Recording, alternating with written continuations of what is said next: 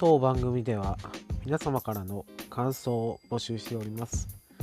Twitter にて、ハッシュタグ、ベリダイ、カタカナでベリダイで募集しております。皆様からの熱い感想、意見、アドバイス等お待ちしております。以上、トラベリングダイスでした。